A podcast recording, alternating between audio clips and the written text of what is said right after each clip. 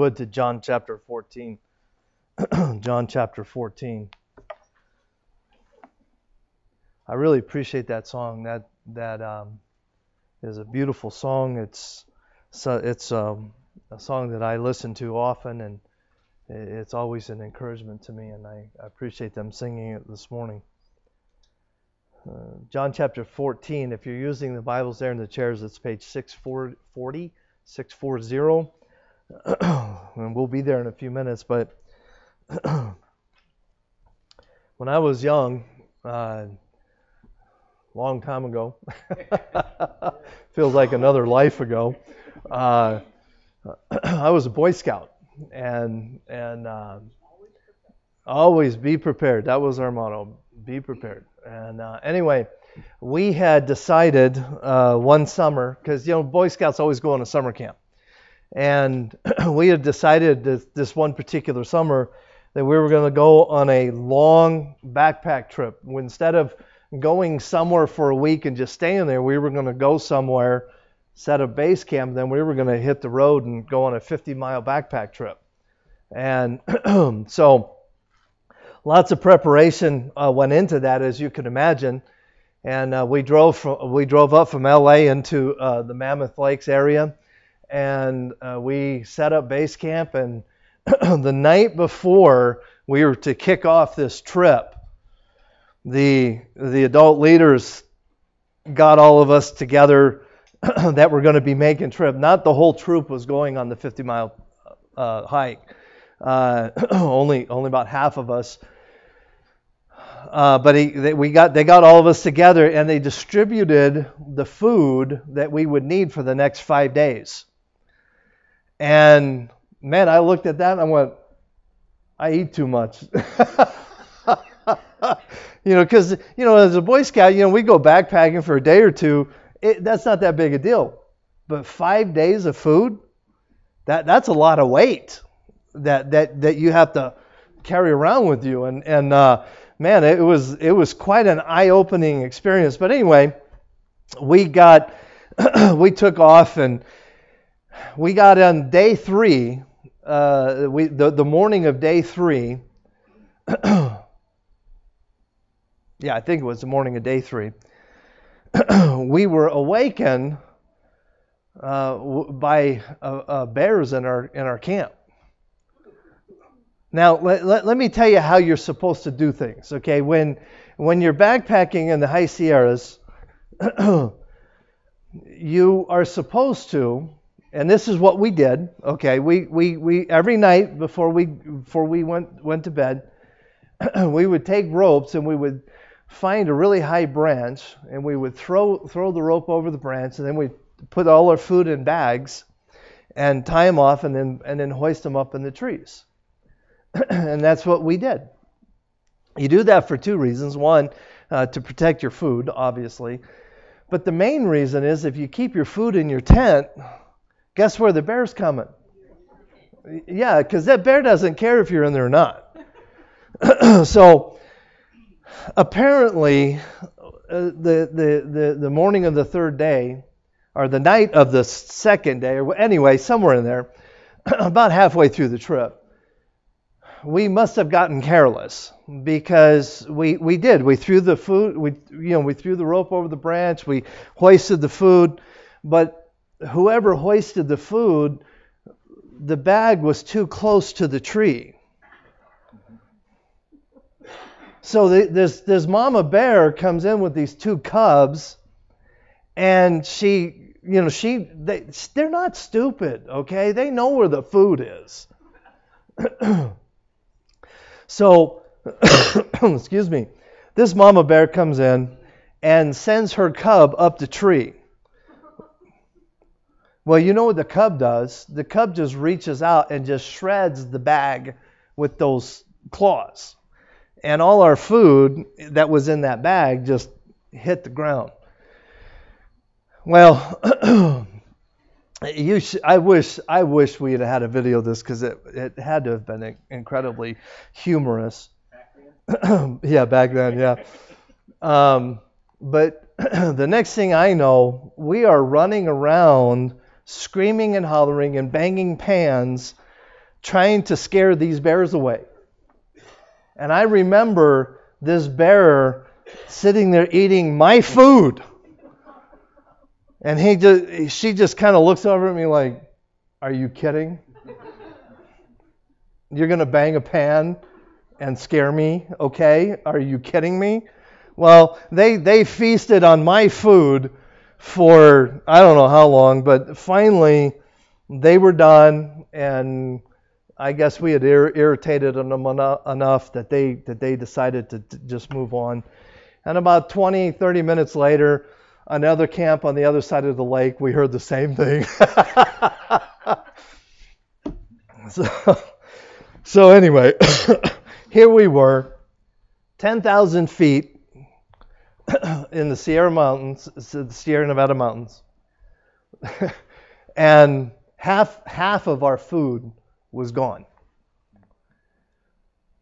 And you know, a couple of things happened. One, of, you know, all of a sudden the the scoutmaster says, "Okay, boys, break out the fishing poles."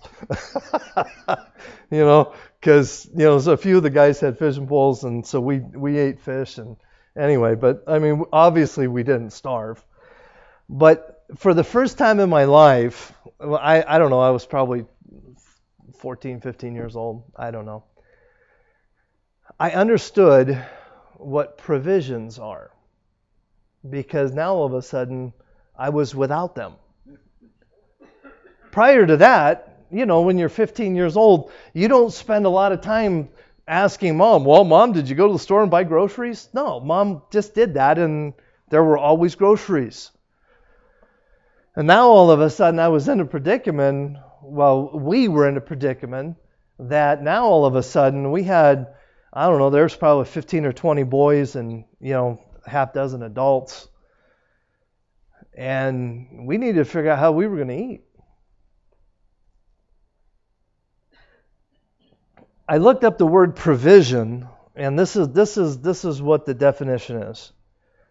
A measure taken beforehand to deal with a need. And my scoutmaster and, and all the adult leaders and all the everybody who went into the planning of this trip, they had made provision for our sustenance, right? Does that make sense? They had made provision for it. They just hadn't made provision for a smart mama bear and a smart cub. As we enter into our theme this year, anchored in Christ, the first part of the, the anchor that, that I want to talk about is God's provision.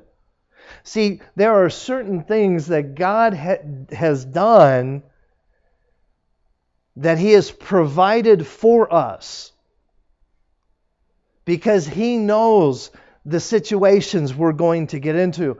Now, do you think that if my scoutmaster had understood that a mama bear was going to be able to come into our camp and take half of our food, do you think he would have planned for more food? Absolutely, he would have. But see, that was an unknown. Now, is there anything that God does not know? His grace is sufficient. His grace is sufficient. You know, there is not one time in your life that God looks down and went, goes, oh, Rick, you did it again. How in the world are you going to get out of that mess? He doesn't do that. See, God has put in place certain things for our provision. He planned ahead in eternity past. He knew that there was going to be a knucklehead that lived in Fernley, Nevada, named Rick Lynn, and he was going to need certain things in his life to, in order to survive. And we're going to spend some time uh, in the next few weeks talking about God's provision and the things that God has put in place for each and every one of us. This morning, let's start in John chapter 14. let's start reading in verse 16. John chapter 14, in verse 16. And I will pray the Father, and he will and he shall give you another comforter, and that he may abide with you forever, even the Spirit of truth, whom the world cannot receive, because it, it seeth him not, neither knoweth him. But ye uh, know him, for he dwelleth with you, and shall be in you. And I will not leave you comfortless. I will come to you. Let's pray. Dear Heavenly Father, I want to thank you so very much for your love.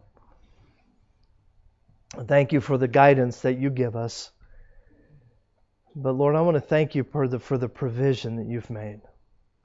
I want to thank you for the things that you've put in our lives, the, the things that only you could do. I want to thank you for the forethought Help us, dear God, to get a hold of some of these truths that you've given us. For it's in Christ's name we pray. Amen.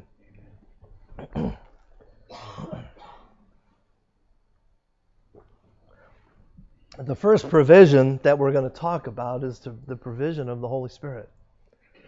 in fact, the, the title of the message this morning is The Work of the Holy Spirit the work of the Holy Spirit. Satan has, has totally distorted the ministry of the Holy Spirit. Many people have misconceptions of what the, the, the, the, ministry and the work of the Holy Spirit is in our lives. Many Christians today uh, get this crazy idea that in order to be filled with the Spirit, you have to uh, uh, jump up and down and run around the church and do crazy things and, and, and do all these things. That, that's not the work of the Spirit. The Bible teaches us very specifically the, the, what, the, what the job and the ministry of the Holy Spirit is. And I personally believe that a Christian cannot function to, to their utmost without the influence of the Spirit of God in their lives. this morning I want to look at three different areas that the and and and this is this is just scratching the surface of what the Spirit of God does. But I want to just look, at three very quickly. The first one is the Holy Spirit points people to Christ. The Holy Spirit points people to Christ. Turn over to John chapter 16, verse 13. Howbeit, when He, the Spirit of truth, is come, he will guide you into all truth, for he shall not speak of himself, but whatsoever he shall hear, that shall he speak, and he will show you things to come. For he glorifieth me, that being Christ, for he shall re- uh, receive of mine, and shall show it unto you. See, the, the, the primary job of the Holy Spirit is to point people to Christ. It is not, nowhere are we told to pray to the Holy Spirit, but to God the Father. There are two ways in which the Spirit of God directs people to Christ. The first way is for salvation. In Acts chapter 4, verses 10 and 12, it says, Be it known unto you all and to all the people of Israel that by the name of Jesus Christ of Nazareth, uh, whom ye crucified, whom God raised from the dead, even by uh, him that this man stand here before you whole. This is the stone which is set at naught of the builders, which is uh, become the head of the corner. Neither is there salvation in any other, for there is none other name under heaven given among men whereby we must be saved. It is the Spirit of God that points people to their need of salvation, and its salvation is through Christ. Now, there's an interesting statement that Jesus makes here, in, or, or that, that uh, Luke makes here in Acts chapter, uh, chapter 4. Uh, it says, This stone which thou hast set not to the to the builders. It is referring that is a it's a demonstrative a demonstrative pronoun That's it. That that word. Okay. I'm not. It's not coming out right. How, how do you say? Demonstrative. Okay. Basically, what what it is, it, Jesus was saying, "I am the stone. It is me. I am the stone that you rejected." See, it is the job of the Spirit of God to point people to Christ, to convict. I had I had somebody recently ask me a question and and they were concerned because there was something in their life and and they they were thinking that I was going to judge them. And I looked at them I said, "Look, it is not my job. I'm a pastor. I am not God. I do not judge. That's God's job. My job is to love you and to help you understand God's will for your life. That's my job. but the Spirit of God is that, is that voice inside of us that points us to Christ. When I, when I wasn't saved, before I was saved, it was that Spirit within me saying, You need to be saved. In Acts chapter 2, verses 1 through 4, and when the day of Pentecost was fully come, they were all with one accord in one place, and suddenly there came a sound from heaven as a rushing mighty wind, and it filled the house where they were sitting. And they appeared, uh, excuse me, and there appeared unto them cloven tongues like as fire, and, and it sat uh, uh, upon each of them, and they were all filled with the Holy Ghost, and they began to speak in other tongues as the Spirit gave them utterance. And my question to you this morning is this Why did the Spirit of God enable the disciples to be able to speak in tongues? Or the word tongues there literally means foreign language. Okay? But but why why did the Spirit of God do that? Did it did the Spirit of God do that so that it would lift up the disciples and show them that they could do something supernatural, or was it to point people to Christ? It was to point people to Christ. Let's let's read uh, Acts chapter two, same chapter, a little bit later in the in the chapter, verse thirty-seven. Now, when they heard this, they were pricked in their hearts, and Peter said un, unto the rest of uh, the apostles, uh, the men and women, What shall we do? See, what what happened? the people that heard the miraculous things that took place there on the day of Pentecost, they didn't say, "Wow, those people are have supernatural powers." They didn't do that. What happened? The Spirit of God pricked their hearts. See, the Holy Spirit was used to point the unsaved to Jesus Christ, not to the apostles. Once a person does receive Christ. The Spirit is there to guide us. In John chapter 16, verse 13, howbeit, when He, the Spirit of truth, is come, He will guide you in all truth. For He shall not speak of Himself, but whatsoever He shall hear, that shall He speak, and He will show you things to come. Psalm chapter 25, verses 4 and 5 Show me thy ways, O Lord. Teach me thy paths. Lead me in thy truth, and teach me, for thou art the God of my salvation, and unto thee I, I uh, wait all the day. 1 Corinthians chapter 2, verse 10. But God hath revealed unto us by his Spirit, for the Spirit searcheth all things, yea, the deep things of God. See, the primary responsibility of the, of the Spirit of God in your life and in, in my life, number one, is to point us to Jesus Christ. So, first and foremost, we can get saved. Secondly, it is so that we know how to live. It is that, it is that nudging. Some people call it a conscience. I call it the Spirit of God fact, that the, the conscience is actually mentioned here in the scripture. It is the Spirit of God that works in our lives that guides us once we're saved. the second thing I want to talk about this morning is that, and, and this is this is where I this is this is where I need this message this morning. The Holy Spirit brings comfort. The Holy Spirit brings comfort. Turn turn back over to John chapter 14.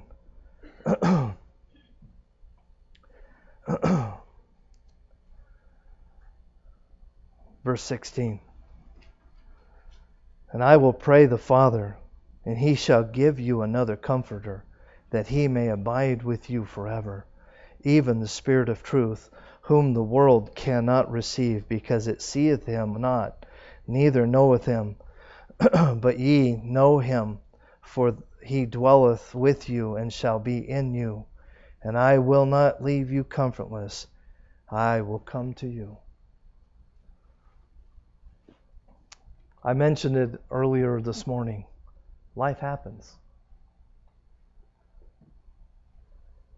There are times that sickness, trials of life can come into our lives, and in a, in a moment of time, our lives can change forever.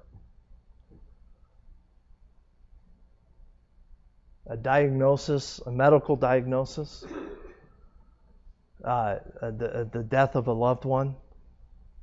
Uh, the scenarios can, can go on and on and on, but there are, we all face situations that can literally change our lives forever in, a, in, a, in a moment.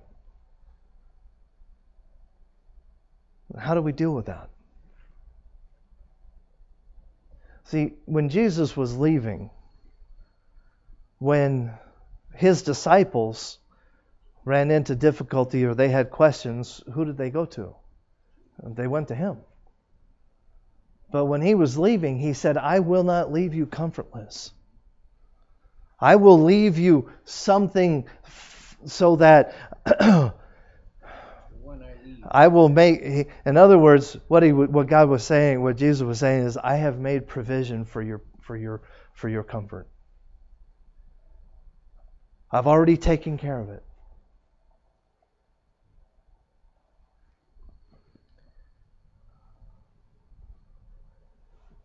Psalm chapter 32, or excuse me, 23. There's my dyslexia again. I love dyslexia. Man, you never know what's going to come out of my mouth. Psalm chapter 23, verse 4 Yea, though I walk through the valley of the shadow of death, I will fear no evil, for thou art with me. Thy rod and thy staff, they comfort me.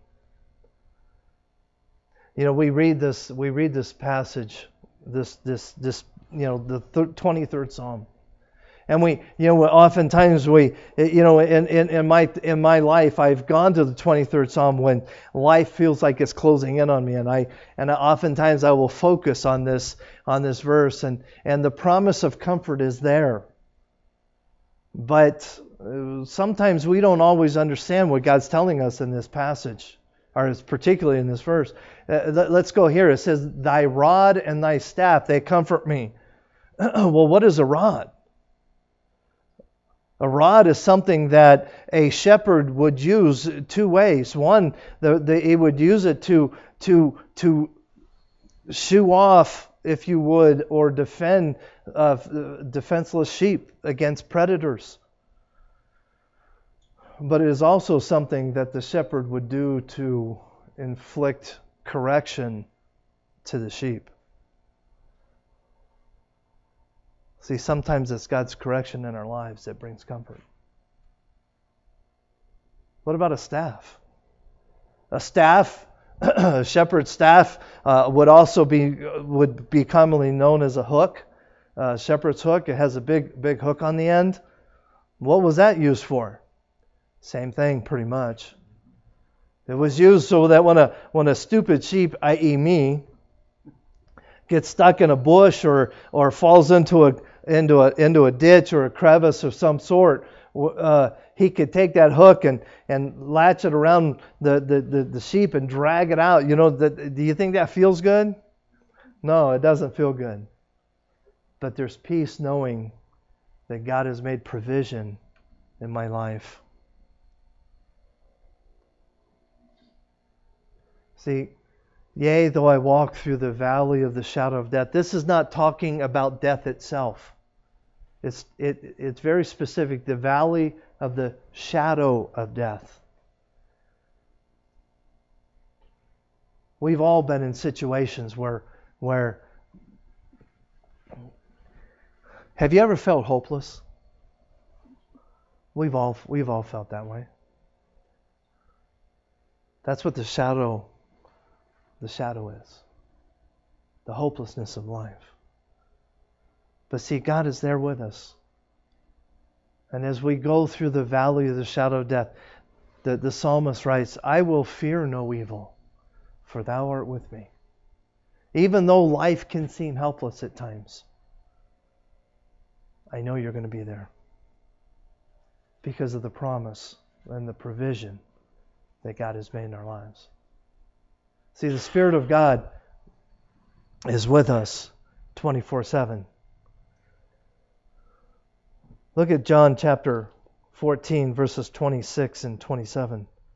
But the Comforter, which is the Holy Ghost, whom the Father will send in my name, he shall teach you all things and bring all things to re- your remembrance whatsoever I have said unto you.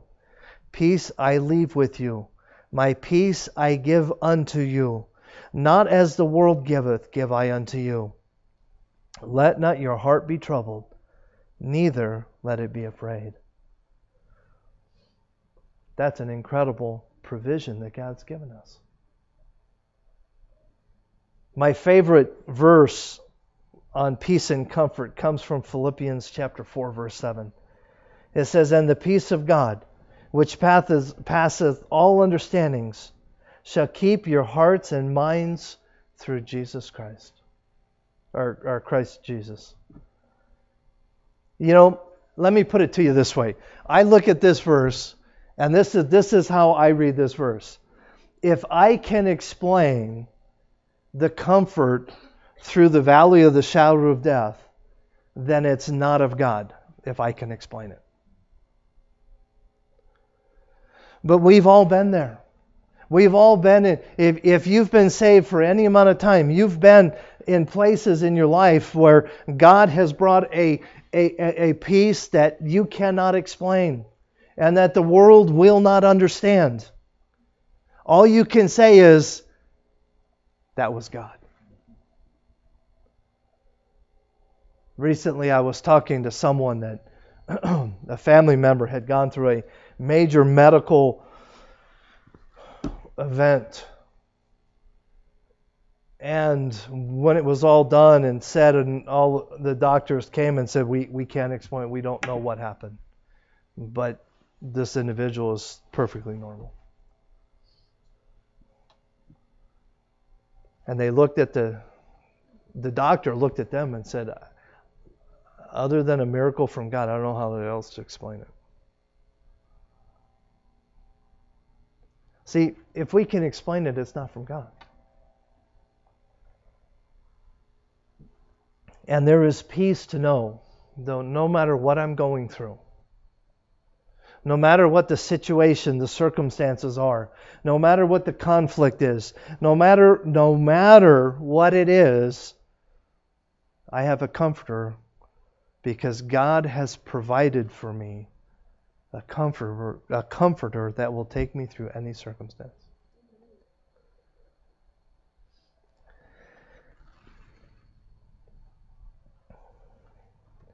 Peter wrote in chapter in 1 Peter chapter 5 verse 7. He said, "Casting all your care upon him, for he careth for you." I have quoted this verse mistakenly to people who are going through difficult times. Okay? Uh, casting all your care upon him. And, and I, I say mistakenly because honestly, when somebody is in the midst of a really, really bad situation, this, this verse really doesn't help a whole lot. Okay, just saying. It's easy for us to look at this verse and say, yeah, okay, Peter, that's easy for you to say. You were one of his disciples.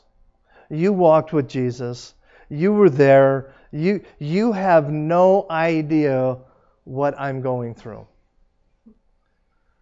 You have no idea the, the idiots that I work with.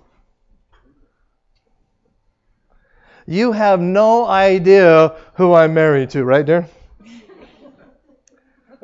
You need to you need you need to pray for her because she is married to an absolute idiot. Okay. You, but Peter, it's easy for you to say because God told you to say it because the Bible says that everything that the Word of God actually comes from God. So you were just writing what God told you. You really didn't mean that. And I'm here to tell you, you're absolutely right.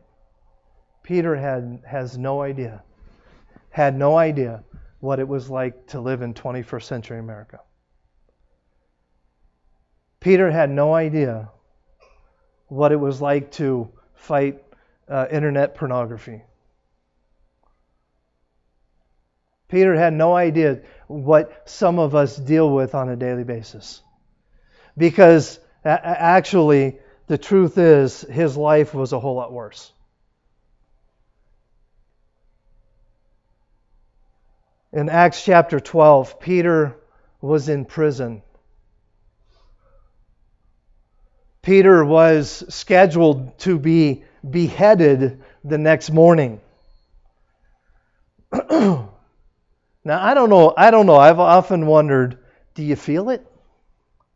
You, you know what I'm saying? I, I, I don't know. It just I mean it's so fast. Boom. You you know you. I don't know. I, I, I would think that your head just kind of lays there and think and you and cognitive, your, cognitive, your cognitive thinking is still there for a little bit.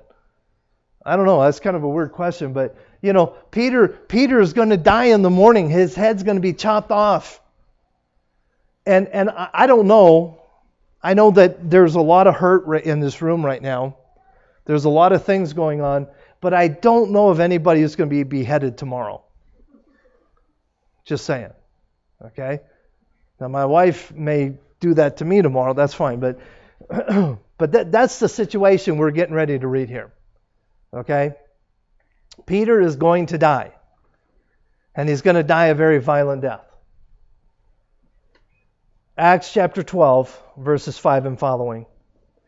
And Peter, therefore, was kept in prison, but prayer was made without ceasing in the church of God for him.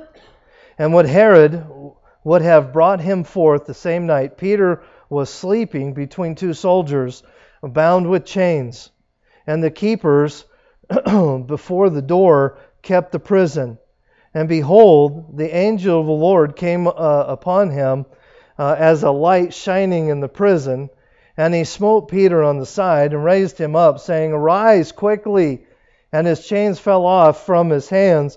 Uh, and the angel said unto him, Gird thyself and uh, bind on thy uh, sandals. Uh, so he did, and, and he said unto him, Cast thy garment upon thee and follow me. Now we, we, let, we read this passage of Scripture and we think, Yes! That's awesome! God did something great in the life of Peter. My point is this. Explain the peace of God in Peter's life that allowed him not only to sleep that night, but to sleep so hard that the angel had to kick him to wake him up.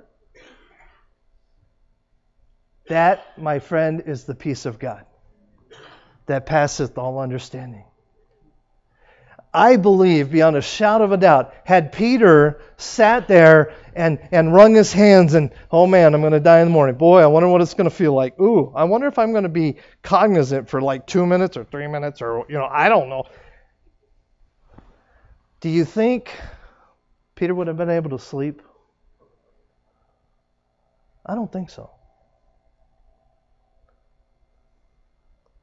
I don't think so.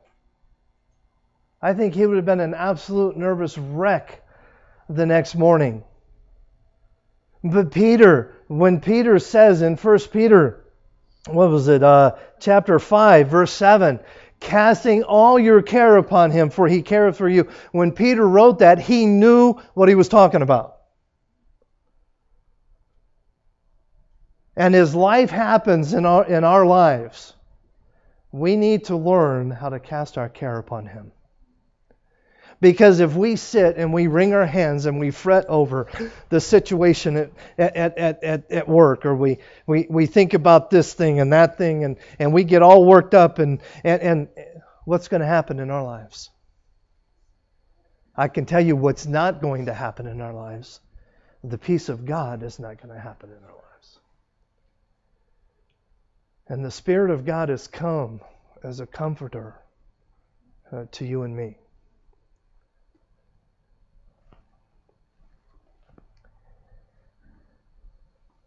Peter knew very well what it meant to cast his cares upon God. Not only is the Spirit of God brought to or come to point people to Christ and bring comfort, but number three, to produce righteousness. To produce righteousness.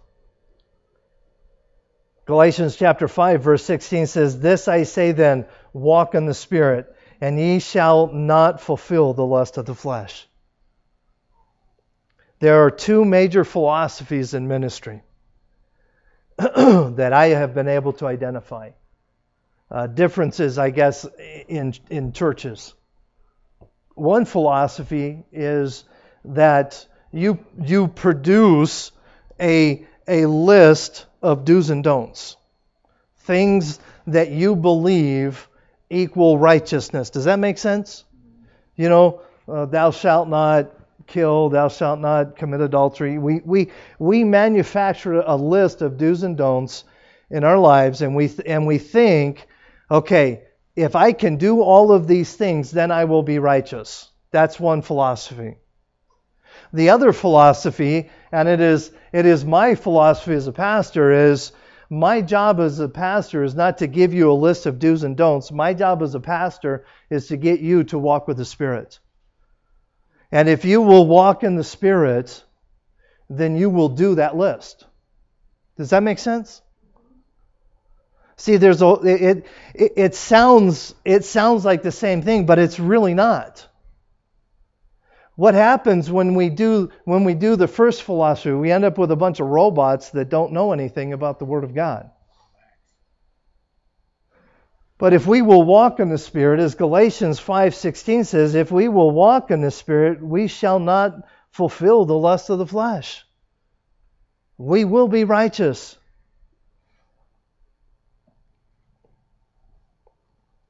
Philippians chapter 1 verse 27 only let your conversation be as it uh, becometh the gospel of Christ, that whether I come and see you, or else be abased, I may hear of your, uh, of your affairs, that ye stand fast in one spirit and in one mind, striving together uh, for the faith of the gospel. And we've talked about this before.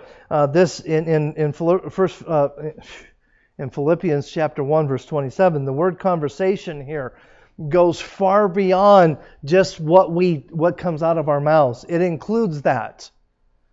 But it goes far deeper than that, and it goes more into the lifestyle, our lifestyle, because what do our words reflect? Our words reflect what is in our hearts. And what, what Paul is saying here in in uh, Philippians is, is hey,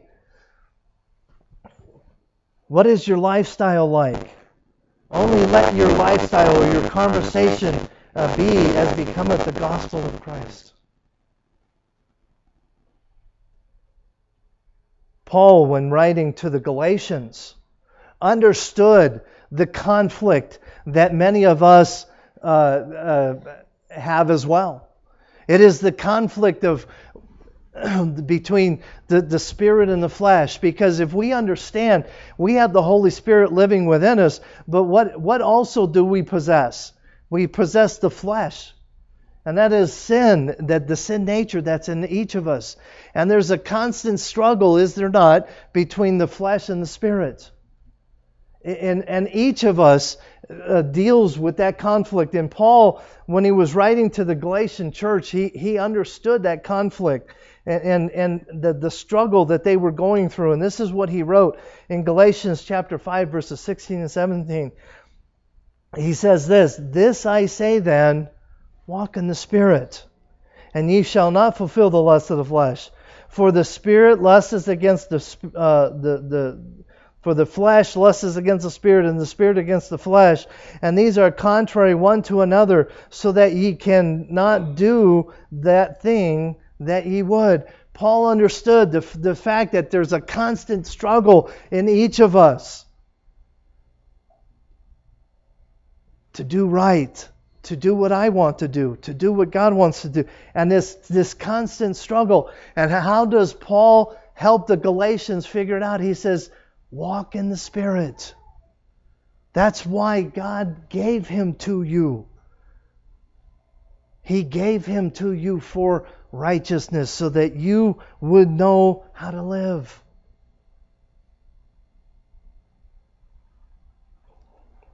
There are many, many, many aspects of the Holy Spirit in our lives. And I, again, I said it at the beginning, I'll say it again. I have just scratched the surface. There, we could we could spend weeks just studying the work of the Holy Spirit in our lives.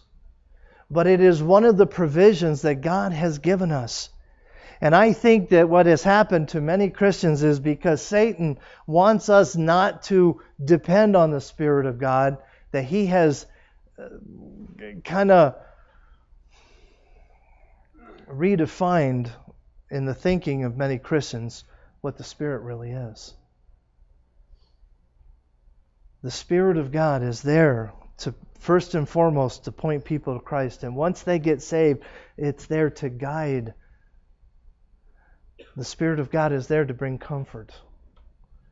See, what happened with Peter in the prison that night cannot be explained. We cannot explain that kind of peace. I cannot explain to you the peace that I have experienced sitting in, in hospital rooms with people who have loved ones that are either on a deathbed or that have been critically injured and and and and and, and they look at me and they say, Pastor, I'm okay. I understand that my that my husband, my wife, my child, whatever it is, uh, is going to be in a better place. I'm okay with that. I can't explain that kind of peace. I cannot explain to you the hardships that many of you in this room have gone through and done it with a smile on your face. I can't explain it.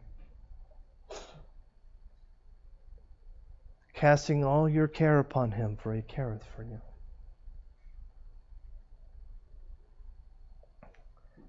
And he's there to produce righteousness in our lives. See, if we will walk in the Spirit, the do's and don'ts really are not important.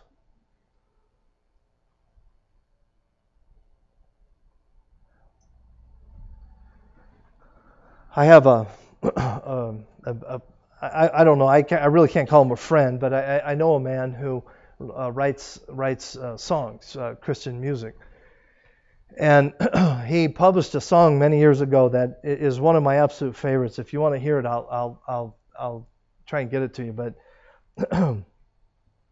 the name of the song is "The Old Man Is Dead." And I thought I, I read that, the first time I read it, I thought, "Whoa, that's a little rough." But then it dawned on me what he was talking about. And then when I listen to the song, it starts off by saying, you know, uh, basically, I you don't want me to sing it. Um, he starts off by saying, uh, you know, I run into people all the time and they ask me, hey, why aren't you at the bar anymore?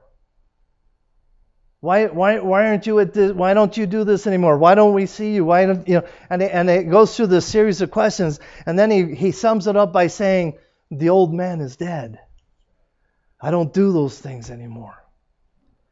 See, that's what the Spirit of God will do in our lives. I remember when I got saved back in 1980 on, on, on board the ship. I had I had guys that I used to go partying with all the time, and they were like, like, hey, you're gonna come out to the party this weekend? No, you want to go to church with me? Uh, uh, uh, uh. What had changed? I was still the same person on the outside, but the Spirit of God had taken over, and the old man was dead.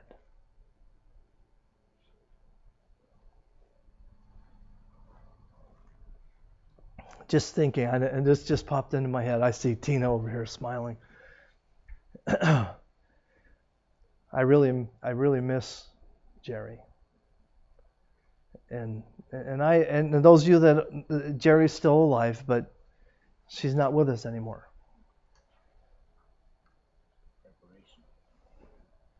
But I remember when I first met when I first met Bud and Jerry, sitting in their living room Jerry was telling me about her conversion to Christ.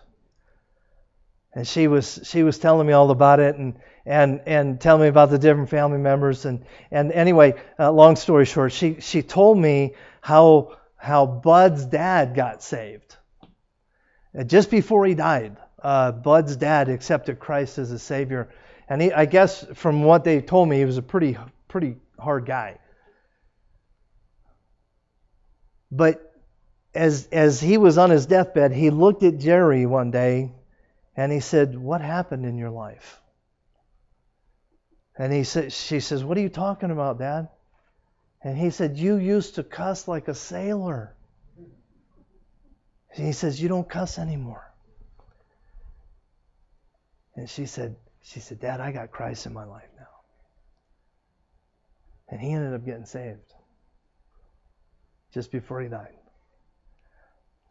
The old man is dead.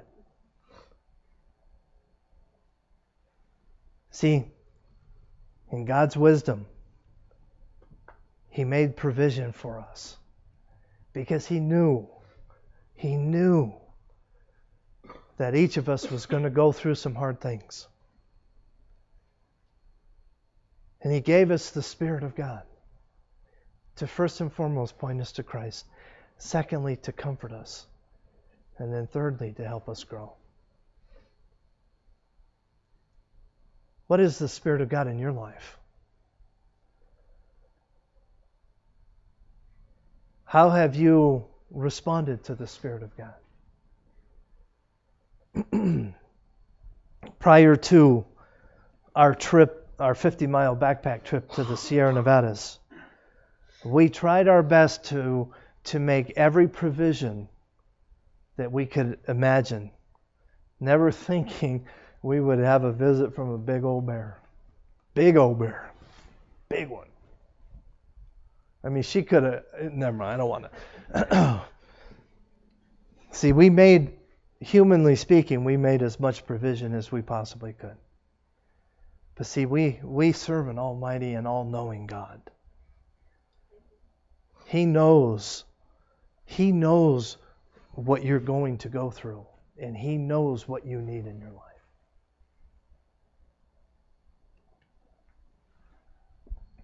Let me close with this. 2 Corinthians chapter 1 verses 3 and 4.